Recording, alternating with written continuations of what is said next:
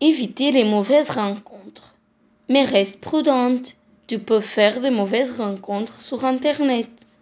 Si un connu tente de discuter avec toi, de demander des photos, de poser des questions, avertis tout de suite tes parents, mais surtout, ne donne jamais ton nom ni ton adresse à qui que ce soit.